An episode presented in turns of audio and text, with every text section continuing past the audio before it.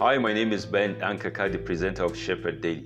This podcast is designed to build leaders through access to accurate information. I hope that by listening to this podcast, you'll be able to improve your knowledge and develop the right leadership skills that will enable you to succeed in every area of your life. Today, I'll be talking about what it takes to build a business. I'm sure you don't want to miss this. Stay with me on Shepherd Daily.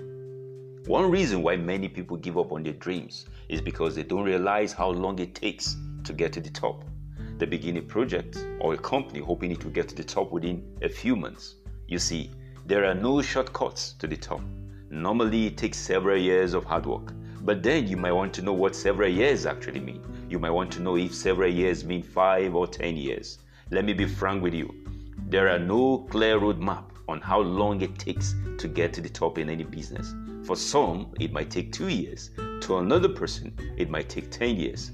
The truth is, each business has its own growth challenges. But generally, most of the leaders we admire today endured long years of growth before they got to the top. Ted Turner, for instance, is celebrated today as founder of one of the world's most popular news network, the CNN. But do you know what he had to go through before he got to the top?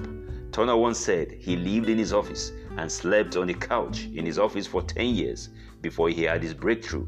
Here's the point if you're not willing to grow, inch by inch. If you're not willing to endure many days in the trenches, you're likely not going to get to the top of your field.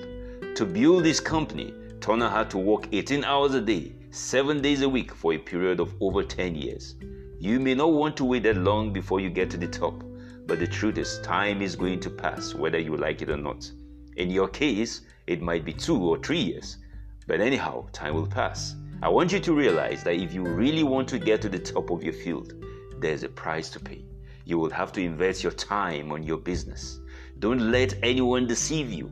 Building a business takes time because the growth process comes with mistakes. And as you build your business, you will certainly have unexpected crises.